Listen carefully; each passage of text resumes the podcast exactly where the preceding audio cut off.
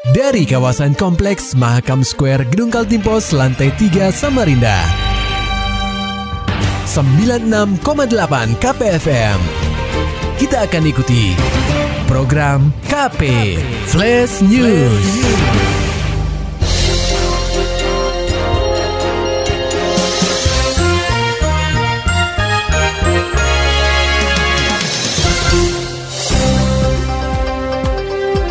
Gubernur Kaltim heran Mahakam Ulu masuk zona merah COVID-19. Laporannya disampaikan reporter KPFM Samarinda, Maulani Alamin. Pendengar KP, penambahan kasus terkonfirmasi positif COVID-19 di Mahakam Ulu atau Mahulu menyita perhatian publik sebab kabupaten termuda di bumi etam itu sebelumnya masuk zona hijau. Mendekati pergantian tahun hingga kini, di Mahulu selalu hadir kasus baru, sehingga mendorong Mahulu masuk zona merah COVID-19 bersama 9 kabupaten dan kota lainnya. Kondisi ini membuat Gubernur Kaltim Isranur prihatin. Isran menyebutkan, pemerintah Kabupaten Mahulu telah menetapkan aturan ketat terkait protokol kesehatan COVID-19, termasuk orang yang akan keluar masuk daerah tersebut diberlakukan pembatasan yang ketat nggak tahu saya kenapa jadi sampai Mahakam Ulu itu bisa padahal itu pemerintah daerahnya ketat sekali tuh keluar masuk itu dibikin di ah, masih aja lagi berarti corona ini apa? corona? Jadi corona ini teknologinya lebih canggih daripada teknologi kita ini. Bayangkan kita sudah menjaga segala macam, dia masih bisa. Gubernur Kaltim Isranur juga menegaskan pihaknya tengah melakukan koordinasi terkait ketersediaan kamar di rumah sakit dan penambahan tenaga kesehatan di Kabupaten Mahakam Ulu. Dinas Kesehatan Provinsi Kaltim melaporkan per 20 Januari 2021 akumulasi kasus positif COVID-19 sebanyak 34.972. Mahakam Ulu menyumbang 195 kasus. KPFM Samarinda, Maulani Al-Amin melaporkan.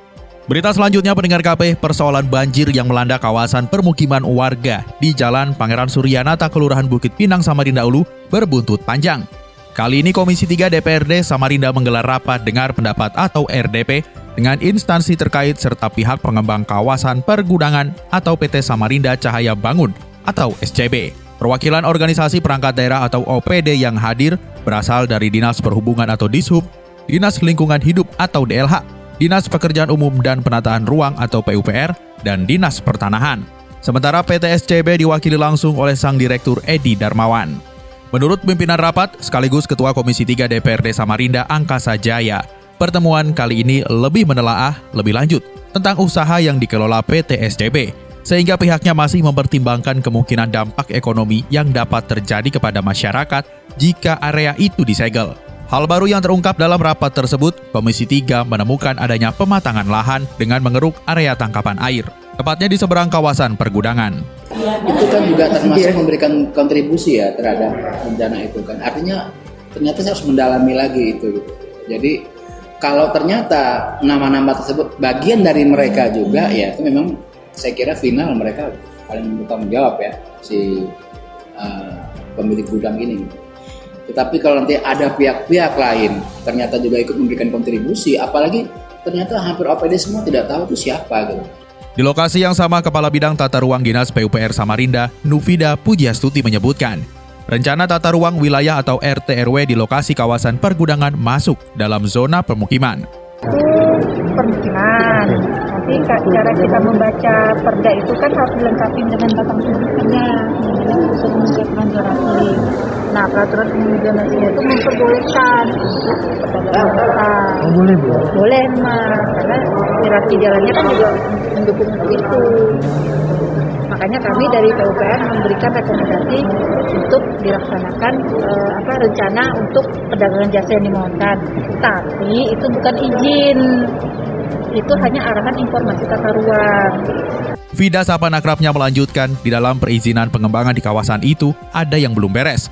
Dia menyebutkan site plan atau rencana tapak tahap 2 yang belum disahkan untuk kawasan seluas 25 hektar. Sedangkan tahap pertama seluas 5,5 hektar telah rampung. Pendengar KP, beralih ke dunia hukum dan kriminal, Gauli kekasihnya yang masih di bawah umur siswa 17 tahun di Samarinda berhasil diamankan kepolisian.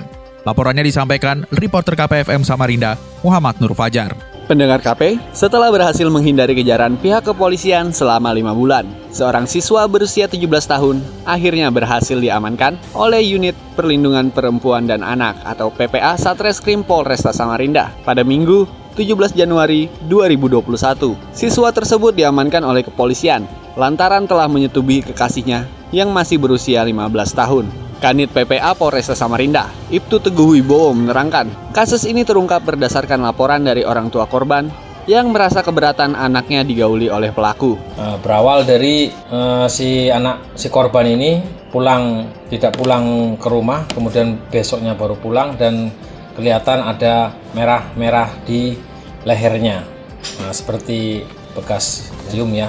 Nah, atas adanya tanda-tanda tersebut, Kemudian orang tua merasa curiga, kemudian menanyakan kepada uh, korban dan akhirnya korban mengakui bahwasanya dia telah pergi bersama pacarnya dan juga telah terjadi persetubuhan.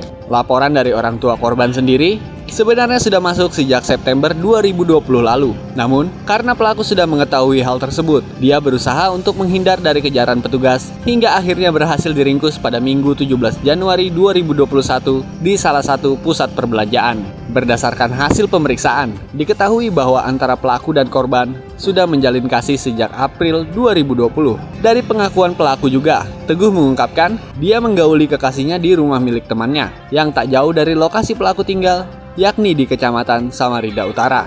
Ya mungkin entah entah dia mau menyembunyikan atau enggak kan kita kan nggak tahu. Yang jelas kalau kita sentuh pasti pasti dia nanti pulangkan ke Sulawesi sana repot kita. Nah, jadi kita artinya silent kita amati ya ternyata ya ya itu baru kita dapat kemarin itu tadi sempat mengira nggak nggak akan dicari polisi gitu pak si pelakunya ya pelaku sudah mengira sudah tahu ini pak ini iya ini pasti dilaporkan ini karena si dia sudah nggak bisa hubungan lagi kan sama anaknya cacat itu sudah nggak nggak bisa lagi nggak boleh lagi lebih lanjut Teguh menuturkan, karena pelaku masih di bawah umur dan menerima ancaman di atas 7 tahun penjara, pihaknya hanya menerapkan wajib lapor dua kali seminggu bagi pelaku di bawah pengasuhan orang tuanya. KPFM Samarinda, Muhammad Nur Fajar melaporkan.